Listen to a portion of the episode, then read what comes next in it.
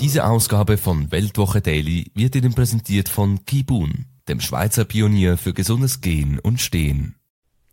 Grüezi miteinander. Ganz herzlich willkommen und einen wunderschönen, entspannten guten Morgen, meine sehr verehrten Damen und Herren, liebe Freunde. Ich begrüße Sie aus dem internationalen Genf zur internationalen Ausgabe von Weltwoche Daily, die andere Sicht, unabhängig, kritisch, gut gelaunt am Dienstag, dem 28. März 2020. 23. Wir sind begeistert hier an die Rhone Stadt gereist, um zu bewundern den Genfer Uhrensalon, dieses Stell dich ein der Welt. Alle haben große Freude. Die Produkte, die Errungenschaften der schweizerischen Uhrenindustrie bringen die Menschen zusammen über alle Schützengräben und Kulturen und Zivilisationen hinweg. Das ist die Schweiz, diese universale Ausstrahlung, großartig, natürlich eine Folge unserer Neutralität. Wenn auch verbeult, wenn auch angeschlagen, so steht die Schweiz doch immer noch relativ gesehen besser da als andere. Und das sage ich als leidgeplagter, leidgeprüfter Zürcher nach dem Zusammenbruch der Traditionsbank Credit Suisse, von dem ich mich nur sehr, sehr schleppend erhole, der Paradeplatz in Zürich, ein Ground Zero. Mit großer Erleichterung bin ich hier in Genf und die Genfer schauen mit qualifizierter Verwunderung und mit berechtigter Genugtuung auf diese arroganten Zürcher, die jetzt etwas kleinlauter geworden äh, sind. Leider heute ist schon wieder fertig. Ich werde dann äh, wieder in die Deutschschweiz zurückfahren. Aber eine ganze Reihe von interessanten Begegnungen und Beobachtungen konnte ich hier machen. Und dieser Genfer Uhrensalon ist einfach ein Lichtblick der Gegenwart, diese Innovationskraft, diese Tüfteleien, auch diese Liebe zu den Produkten, die Leidenschaft, die hier eingeht in diese hochtechnologisch ähm, versierten industriellen Spitzenprodukte. Das hat schon etwas äh, sehr, sehr Begeisterndes. Wunderbar, wenn Sie mal die Gelegenheit haben. Ende Woche öffnet der Salon seine Tore fürs Publikum. Jetzt sind vor allem die Händler da, äh, die Medienschaffenden. Schaffenden. Es ist ja ein Branchenanlass, aber eben erstmals jetzt auch geöffnet fürs Publikum. Es lohnt sich wirklich, wenn Sie Freude haben an solchen Produkten, auch wenn man sie sich nicht leisten kann. Es gibt natürlich Dinge, die sind so teuer, aber ja, auch das muss es geben, auch das gehört zum Leben. Die Grünen in Deutschland, sie sind im Niedergang. Sie ähm, verlieren die Fälle, schwimmen ihnen davon. Davon zeugt jetzt auch dieser epische Streit in der Ampelkoalition. Die haben ja über Stunden da getagt und das ist dem Kanzler Scholz nicht gelungen, die Streithähne zusammenzubringen. Was sich da abzeichnet, ich bin ja auch nicht dabei in diesen Auseinandersetzungen, aber was sich abzeichnet, meine Damen und Herren, das ist schon so etwas wie eine Selbstisolation der Grünen mit ihrem Radikalinski Kurs, die FDP und zusehends auch die SPD, die macht da nicht mit. Die SPD, die ja auch kein Interesse hat, zu einem Juniorpartner der Grünen zu werden. Die Grünen jetzt überflügelt in den Umfragen von der AfD, von der bürgerlichen Oppositions- Kraft in Deutschland, die da aufs Allerheftigste und oft auch aufs Allerungerechteste verteufelt wird, darf man das eigentlich noch sagen, in einer Sendung in Deutschland ausgestrahlt wird? Oder werden sie dann sofort gecancelt? Oder äh, gibt es dann so Piepstöne wie im amerikanischen Fernsehen, wenn sie irgendetwas Obszönes sagen, dann kommen ja so Piepser, damit man das nicht hört. Also ich wiederhole sie noch einmal, falls Sie es vergessen haben die immer wieder zu Unrecht verteufelte AfD, die bürgerliche Oppositionskraft, sie hat die Grünen überflügelt. Und die Grünen-Krise hat sich abgezeichnet. Ich habe es Ihnen immer gesagt, in wirtschaftlich klammen Zeiten kehren die soliden, kehren die bürgerlichen Werte zurück. Da merken die Leute, dass diese grünen Luftschlösser, die bringen es nicht, die sind äh, unerschwinglich und die führen zu einer Politik der Deindustrialisierung. Sie haben es jetzt auch in Berlin gesehen. Ähm, ein Klimareferendum hat da nicht die nötigen Stimmen zusammengebracht. Die CDU konnte gewinnen bei den letzten äh, mit äh, Geburtswehen doch noch zustande gebrachten städtischen Wahlen und den Grünen schwimmen da im großen Stil die Fälle davon. Das lesen Sie auch ab an äh, rabiaten Anfällen demokratieverdrossener äh, Art, zum Beispiel die Aktivistin Luisa Neubauer, man muss sie ähm, schon als radikale Aktivistin, fast schon etwas als Klimaterroristin bezeichnen.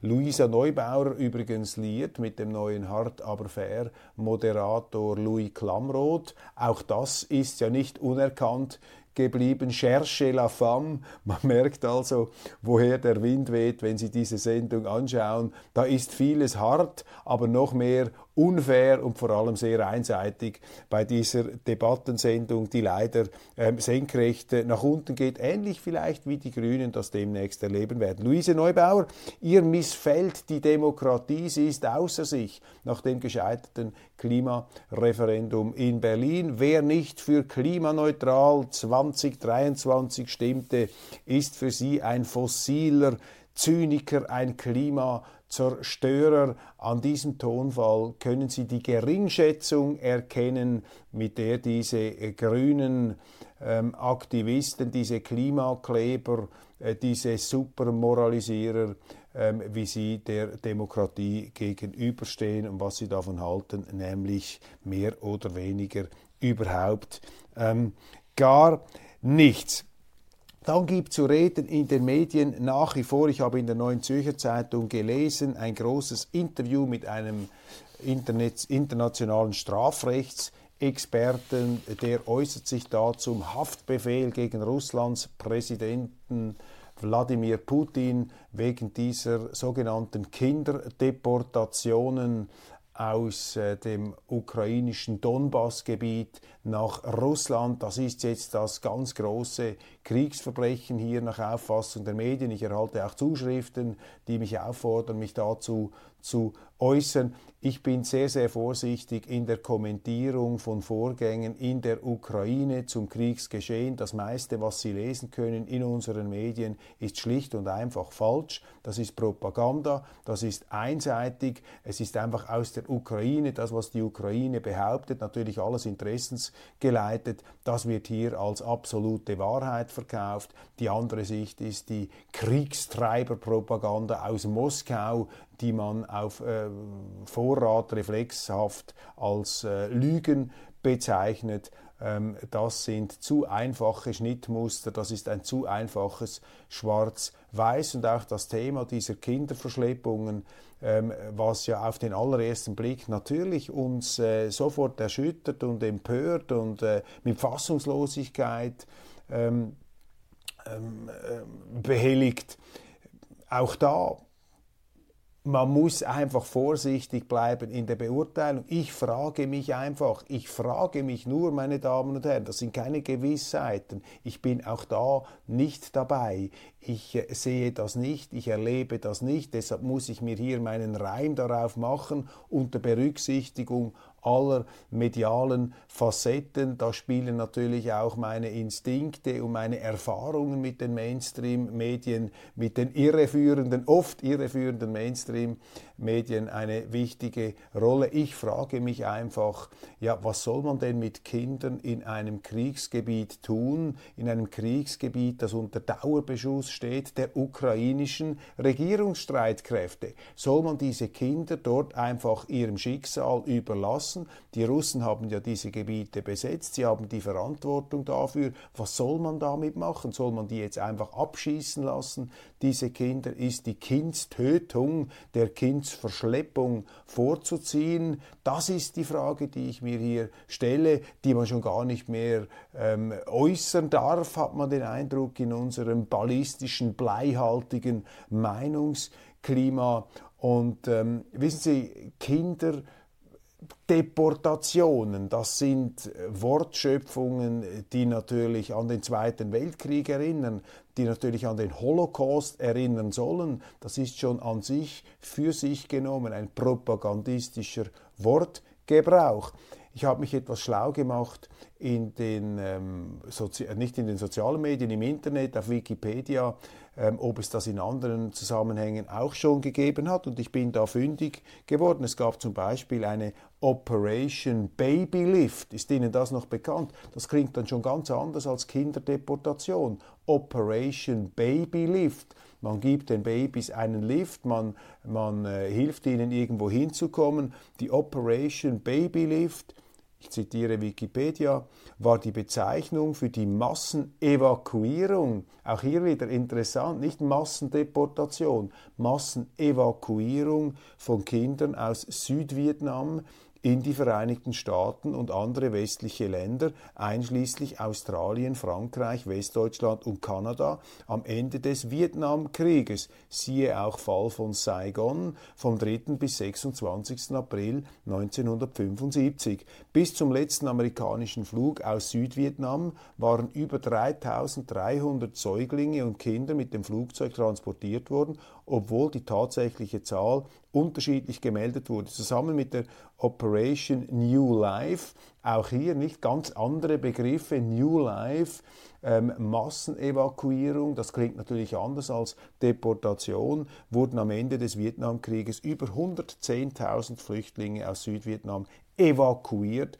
Tausende von Kindern wurden aus Vietnam geflogen und Familien auf der ganzen Welt adoptiert. Also diese Kinder sind zur Adoption freigegeben in der ganzen Welt. Und wenn ich mir jetzt das äh, gegenüberhalte, dem, was in Russland, Entschuldigung, in der Donbass-Region passiert, in der Ukraine, dann sehe ich jetzt auf den ersten Blick, dies aber nicht in allen Facetten überprüft haben, keinen so gewaltigen Unterschied. Ich sehe allerdings einen riesigen Unterschied im Wortgebrauch, in der ganzen propagandistischen Aufbereitung. Und mein Punkt ist der, ich sage nicht, dass das, was jetzt in der Ukraine passiert, identisch ist mit der Operation Babylift. Aber ich sage Ihnen, dass es hier eben andere Perspektiven gibt, andere Betrachtungsweisen und dass wir heute eben Gefahr laufen, uns von einer propagandistisch aufgeladenen, aufmunitionierten Sprache hier sozusagen emotional in Rage versetzen zu lassen die Sinne ähm, vernebelnd und eben uns dann äh, quasi äh, zum Sklaven der Gefühle zu machen. Das ist ja hier das Ziel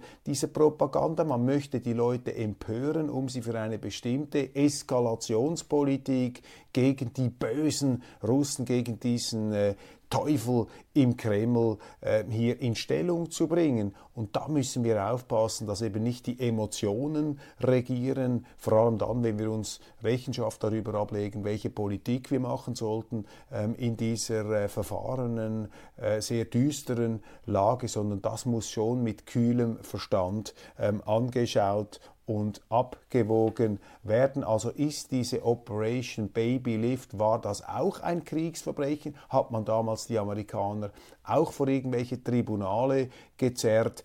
Das sind schwerwiegende Fragen und mit diesem Entscheid eines Haftbefehls, der unisono beklatscht wurde, in unseren Medien bejubelt wurde, ähm, verringert natürlich dieser internationale Strafgerichtshof in Den Haag der ironischerweise, bezeichnenderweise von den Amerikanern nicht anerkannt wird, von den Russen übrigens auch nicht, von den Amerikanern nicht anerkannt wird, obwohl sie ihm jetzt auch zujubeln, weil er ihren Interessen dient, ein Gericht, das sie selber äh, gar nicht akzeptieren. Man muss sich das einmal vor Augen ähm, halten. Und hier verringert natürlich dieser Gerichtshof die Chancen darauf, einen Frieden zu entwickeln, hier wieder eine Verständigung herbei zu ähm, führen.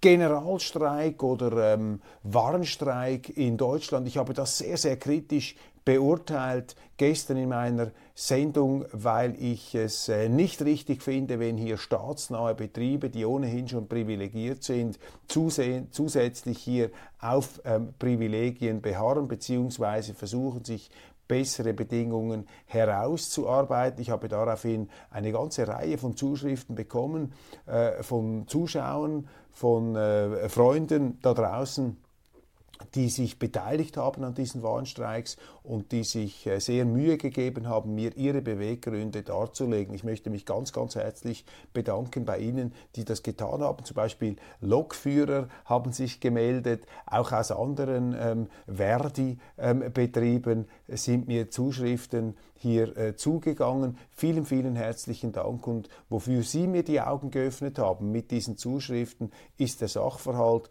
dass natürlich diese Warnstreiks, diese Generalstreiks, diese Lahmlegung Deutschlands auch ein Symptom für das große, äh, wachsende, äh, vielleicht äh, bald einmal vulkanisch explodierende Unbehagen sind die sich im Zusammenhang mit dieser Inflationstreiberpolitik der Bundesregierung ergeben. Und das ist, und das habe ich gestern nicht erwähnt, natürlich der Punkt der Wahrheit dieser Streiks. Sie haben eine Regierung, die durch ihre Kriegspolitik, ihre Klimapolitik, ihre Vogue-Politik, ihre Planwirtschaftspolitik ohne Plan, ihre Kommandowirtschaftspolitik die Lebenskosten massiv nach oben treibt, eine Großoffensive gleichsam einer antisozialen Politik der Regierung gegen die eigene Bevölkerung. Und diese unsoziale Politik, die löst natürlich dieses Unbehagen aus, die steht am Ursprung der Streiks. Nun kann man geteilter Meinung darüber sein, ob eben staatsnahe Betriebe streiken sollten oder nicht. Da hat Deutschland eine andere Tradition als die Schweiz. Ich beurteile das traditionsgemäß sehr, sehr ähm, kritisch. Aber wo Sie recht haben, wo die Kritiker meiner Sendung von gestern recht haben, das ist natürlich der Punkt, wo Sie darauf hinweisen, dass eben diese Staats- oder Angestellten aus staatsnahen Betrieben durch die Politik der Bundesregierung in eine unmögliche Lage versetzt sind. So gesehen sind Sie, die jetzt gestreikt haben, das stellvertretende Aufgebot sehr vieler Deutscher, die unter dieser Politik der Bundesregierung leiden. Und so schlimm das ist, es ist zumindest oder kann es sein, ähm, der erste Anstoß zu einer Veränderung, zu einer Verbesserung, dass man endlich wegkommt von dieser Moralistenpolitik, von einer Politik der Gesinnung auf Kosten der Wirklichkeit, auf Kosten von ihnen, auf Kosten der Leute, die sich das schlicht nicht leisten können und auch nicht leisten wollen. Ich habe einen Artikel heute, einen Aufsatz gelesen, auch in einer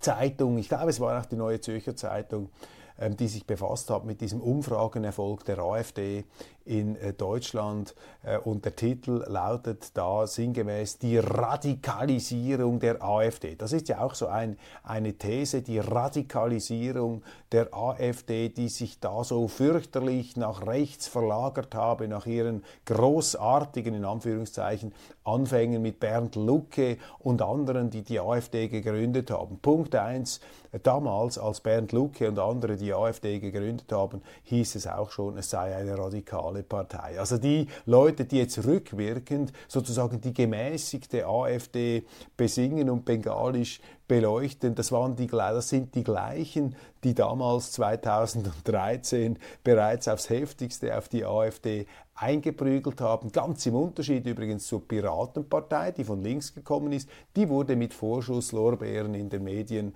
bedacht, ganz anders die AfD. Aber man hat dann immer hinterher nachgetrauert, dass die frühere AfD, auf die man ja auch schon eingeprügelt hat, das sei eben noch die gute AfD gewesen. Also eine Scheinheiligkeit, sondern gleichen. Und jetzt die These, ähm, die sich da festgezurrt hat, festbetoniert hat in den Hirnen der Medienschaffenden und der, Beru der berufsmäßigen Kommentatoren, ist die Rede von der Radikalisierung der AfD. Ich möchte es mal ein bisschen anders drehen in dieser Sendung. Ich beobachte eine Radikalisierung des politischen Mainstreams. Ich beobachte eine Radikalisierung des Schüstmilieus. Ich beobachte eine dramatische Linksverschiebung auch der bürgerlichen Mainstream-Kreise in Deutschland. Und diese Radikalisierung des Schüstmilieu, diese Radikalisierung des Mainstreams mit all seinen Begleiterscheinungen einer Politik der vorsätzlichen Zertrümmerung sozialer Errungenschaften, einer ungerechten, unsozialen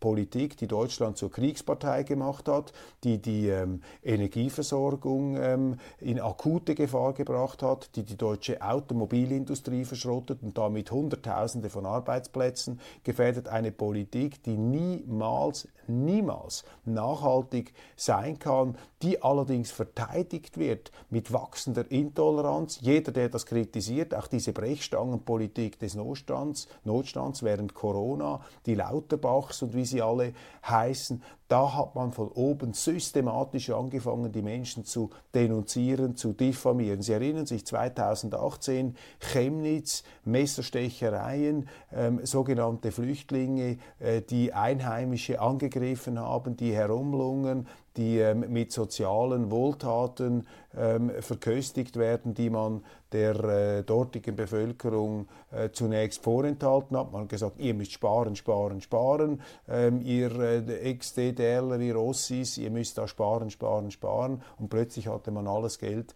dieser Welt für diese Migranten, für viele Scheinasylanten und Scheinflüchtlinge, die da einfach unter Missbrauch, unter dem behördlich tolerierten Missbrauch des Asylrechts nach Deutschland gekommen sind. Viele Verbrecher, auch Fachkräfte des Verbrechens, sind hier gekommen. Die Leute haben gesagt, das ist das, das akzeptieren wir nicht, das geht nicht, das, das, das wollen wir nicht, das ist eine falsche Politik. Und als sie dagegen demonstriert haben, hat man gesagt, ihr seid alles Nazis. Ähm, also hier hat doch eine massive Radikalisierung des Mainstreams stattgefunden. Und wenn sich das Machtmilieu, also das Machtkartell auf diese Art und Weise radikalisiert, ja, dann muss man sich nicht wundern, dass auch die Opposition dagegen nicht mehr mit den Samthandschuhen und mit der Flötenstimme angehen kann, sondern dass man etwas dezidierter auch dieses Unbehagen, das ja wächst, ähm, dass man dieses Unbehagen zum Thema macht. Und eine AfD, ich weiß, das ist verboten, dies auszusprechen in Deutschland, Darum muss ich das sagen. Ähm, eine AfD kann für sich das große Verdienst in Anspruch nehmen, dass sie dieses Unbehagen, dieses grollende, brodelnde Unbehagen an einer nun wirklich auch nachweislich falschen Politik, dass sie dieses Unbehagen und die emotionale Empörung, die sich hier zusammenbraut, zusammenballt, dass sie diese Empörung in den Bahnen der legitimen demokratischen Verfahren ähm, kanalisiert. Also die AfD hat doch hier eine Demokratisierungsleistung vollbracht, indem sie eben diese Opposition, diese unzufriedenen Leute, die sich von der Politik abgehängt fühlen, zu Recht abgehängt fühlen, dass sie denen, die von der CDU und von den anderen nur mit Verachtung gestraft werden, dass sie sich dieser Leute annimmt und diese Interessen vertritt in der Politik. Und das sind relevante Interessen, das sind repräsentative Interessen, das sind Millionen von Wählern, immer mehr. Mittlerweile hat die AfD gemäß Umfragen mehr Zuspruch als ähm, die Grünen und man sollte vielleicht einmal aufhören, die AfD da immer anzuschwärzen als antidemokratische Kraft. Die AfD ist das Gegenteil. Sie bringt dieses Unbehagen in die Demokratie hinein, in den demokratischen Wettbewerb, natürlich robust mit der Sprache der Opposition, aber was ist denn das für eine Wehleidigkeit da in der Bundesrepublik, wenn man das plötzlich nicht mehr aushalten möchte? Also da verirren sich, verrennen sich die Medienschaffenden, die äh, Politiker auch, die natürlich ein Eigeninteresse haben, die keine Freude haben an dieser aufstrebenden äh, Konkurrenz. Ich frage mich in diesem Zusammenhang, was wäre denn den Publizisten ähm, äh, äh äh, lieber, dass die AfD sozusagen nur noch als außerparlamentarische ähm, Opposition, als, als wütender Mob hier ähm, gegen die äh, Behördengebäude anrennen, anrennen würde. Das wäre ja ein zivilisatorischer Rückschritt. Nein, die AfD ist eine Kraft der Demokratie und ihr gebührt das Verdienst, dass sie jene Deplorables, die Zurückgelassenen, die Missachteten, die Verachteten, ähm, die äh, auf schändlichste Art und Weise von der Politik angeschwärzten, dass sie diese Leute innerhalb der demokratischen Spielregeln repräsentiert. Also dieses ganze Gerede und dieses Getue und diese Anschwärzerei und diese Verleumderitis, die muss man sich abschminken. Das ist Demokratie, meine Damen und Herren, was Sie hier haben. Aber offensichtlich gibt es im deutschen Justmilieu immer mehr Leute, siehe auch diese Luisa Neubauer, die die Demokratie nicht mehr vertragen. Die Zeitungen sind dagegen, dass man Russland wieder zu den Olympischen Spielen zulässt. Völlig falsch. Wir brauchen mehr ähm, äh, Verbindendes in der Welt, in einer Welt der Konfrontation und des Streits. Die Uhrenmesse, die Uhren, der Uhrensalon in Genf, diese Produkte verbinden die Menschen, die Kultur verbindet die Menschen und natürlich auch der Sport verbindet die Menschen. Ganz falsch, diese Brücken hier abzubrennen. Dann, äh, dann Russland läuft auf im UNO-Sicherheitsrat. Die Russen haben den Antrag gestellt, dass man die Nord Stream-Sprengungen, diesen Terroranschlag ähm, endlich aufklärt, dass man da der Sache auf den Grund geht. Das haben sie beim UNO-Sicherheitsrat angetragen. Das wurde abgelehnt und das ist eine kranke Entscheidung. Das ist einfach falsch. Das ist eine Ungeheuerlichkeit, dass der UNO-Sicherheitsrat, dass die UNO, die sich ja immer wieder anschickt, sich da zur Gralshüterin des internationalen Rechts, der regelbasierten Ordnung ähm, äh, zu erklären, dass diese UNO eine Aufklärung eines Verbrechens, einer Straftat zurückweist, das zeigt Ihnen doch, dass dieser UNO-Sicherheitsrat ein Spielball in den Händen der Großmachtpolitik ist. Und ja, die Russen haben dieses Spiel natürlich auch immer wieder mitgemacht. Sie haben diesen Sicherheitsrat auch benutzt für Machtinteressen. Darum habe ich immer gesagt, die Schweiz hat dort nichts zu suchen. Die Schweiz völlig naiv, wenn sie glaubt, der UNO-Sicherheitsrat diene da der Durchsetzung des internationalen Rechts. Das können Sie vergessen. Und Sie sehen, Sie, Sie, sehen hier, der UNO-Sicherheitsrat ist nicht einmal bereit, das größte Verbrechen, den größten Terroranschlag äh, in Europa seit dem Ende des Zweiten Weltkriegs aufzuklären. Und wenn ein Gremium das für sich in Anspruch nimmt, für den Rechtsstaat zu stehen, auf diese offensichtliche Art und Weise den Rechtsstaat mit Füßen tritt, dann ist dieses Gremium nichts wert. Dann ist es den Namen nicht wert, den es trägt. Also ist hier die krasse Einschätzung. Man könnte natürlich auch argumentieren und sagen, ja, Sie haben schon recht, Köppel, aber trotzdem, es ist immer noch besser, wenn sich da diese Raubtierstaaten im UNO-Sicherheitsrat einigermaßen gegenseitig in Schach halten, als wenn sie gar nicht mehr miteinander reden. Das ähm, internationale Recht bleibt eine Illusion, bleibt eine sagen wir mal nicht eine Illusion, bleibt ein Ideal, an dem wir immer scheitern werden, aber es dann gänzlich preiszugeben wäre auch falsch. Diese etwas mäßigendere Interpretation, äh, maßvollere Deutung, etwas äh, schonungsvollere Interpretation, die kann ich gelten lassen. Aber es ist für mich schon erschütternd, wie hier einfach die legitimen Ansprüche auch Russlands mit äh, in, den, ja, in den Dreck gestoßen werden, dass man das auf diese Art und Weise ähm, zurück ähm, äh, drückt. Deutschland, massiv steigende Ausländerkriminalität. Sie haben sehr viele Verbrecher aus dem Ausland. Die Zahlen gehen dann nach oben und sie sind migrationsverursacht. Es handelt sich hier um importierte Gewalt von Fachkräften des Verbrechens. Ich habe das schon angedeutet, es sind nun Statistiken erschienen. Das Magazin Focus hat das ähm, gemacht. 5,6 Millionen Straftaten im letzten Jahr plus 11,5 Prozent, ähm, plus äh, ein Drittel tatverdächtige Kinder, plus 35,5 Prozent, ähm, äh, äh, Entschuldigung, plus ein Drittel tatverdächtige Zuwanderer, plus 35,5 Prozent äh, tatverdächtige Kinder, sie haben sehr viele Messerangriffe, die werden ja erst seit 2020 registriert, 8160, das sind 15,4 Prozent mehr als 2021. Dann haben sie 2 Millionen und 93.000 insgesamt verdächtige Straftäter, davon 783.000 sind keine deutschen Straf, äh, keine deutschen ähm, Staatsbürger. Sie haben 310.000 hier sind Asylsuchende Und ähm, das sind natürlich ganz ähm, niederschmetternde Zahlen, weil sie ihnen zeigen, dass eben die Leute, die man hier äh, mit dem Angebot des Schutzes ins Land geholt hat, dass das eben Leute sind, die sich nicht integrieren wollen, die auch nicht eine Dankbarkeit ähm, verspüren. Wir haben über die Operation Babylift gesprochen. Ähm, Südvietnam, mir ist nicht bekannt, dass die Flüchtlinge aus Vietnam zum Beispiel oder die Ungarn-Flüchtlinge oder die jüdischen Flüchtlinge in ganz Europa während der Zeit des Zweiten Weltkriegs und in den USA, dass die überdurchschnittlich straffällig geworden wären, ist ja auch völlig ähm, abwegig, dies anzunehmen. Denn jemand, der ein echter Flüchtling ist, ist ja zunächst einmal dankbar seinem Aufnahmeland. Wenn Sie eine Straftat begehen in Ihrem Aufnahmeland, dann sind Sie per Definition kein Flüchtling, dann sind Sie einfach ein Halunke, der sich hier nicht integrieren lassen möchte. Und unsere Behörden scheinen unwillig oder unfähig, diesem Phänomen mit den Mitteln des Rechtsstaats den Riegel, Riegel zu schieben. 65.000 Einbrüche plus 21,5 Prozent.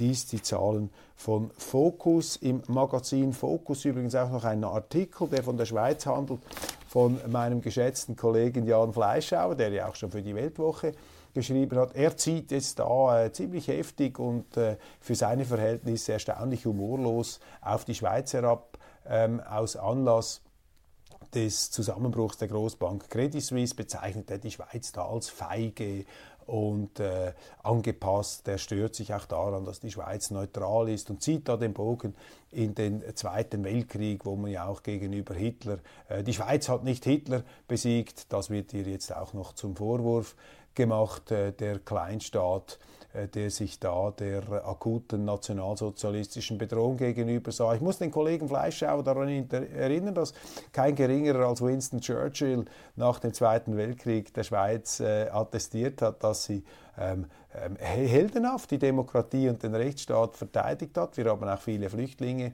aufgenommen, aber es hat immer etwas Würdeloses, auch etwas Peinliches, wenn man jetzt diese Errungenschaften da aufrechnen muss. Eine schlimme Zeit und natürlich auch die Schweiz konnte da nicht einen blütenreinen moralischen Status ähm, für sich äh, beanspruchen. Aber ich würde mal meinen, äh, dass es äh, hier sich nicht unbedingt schickt, jetzt äh, gerade ähm, aus historisch berufenem Munde, gleichsam aus dem nördlichen Nachbarland hier der Schweiz äh, dermaßen die Leviten lesen zu wollen. Ich habe auch den Verdacht, dass eben deutsche äh, Journalisten, Autoren wie Jan Fleischhauer äh, niemals in einem ähnlichen Tonfall über Polen, über Rumänien, über Holland, über Belgien, über Frankreich, über Großbritannien schreiben würden, weil dort natürlich die historischen Altlasten viel größer sind. Dort waren die Deutschen kriegerisch präsent, in der Schweiz eben nicht. Und äh, ich werde den Verdacht nicht so ganz los, dass eben gerade äh, diese äh, Schelte und diese moralisierende Prosa auch das Resultat der Tatsache ist, dass man sich gegenüber der Schweiz einfach als Deutscher, als deutscher Publizist mehr herausnimmt, weil die Deutschen eben die Schweiz nie erobert haben. Und ähm, Sonst würde man sich das natürlich niemals getrauen. Aber man muss diesen Kolumnen mit heroischer Gelassenheit gegenüber äh, stehen. Ich schätze äh, Fleischhauer sehr, er ist einer der wirklich brillantesten Journalisten, aber nobody is perfect und jeder darf auch mal einen schlechten Tag einziehen. Das passiert mir ja auch ähm, ab und zu. Ich hoffe nicht allzu häufig. Also bleiben wir schön im Gespräch und bleiben wir in freundschaftlicher Verbindung. Meine Damen und Herren, ich danke Ihnen herzlich für die Aufmerksamkeit. Das war's schon wieder von Weltwoche Daily international. Ich freue mich, wenn Sie morgen wieder dabei sind.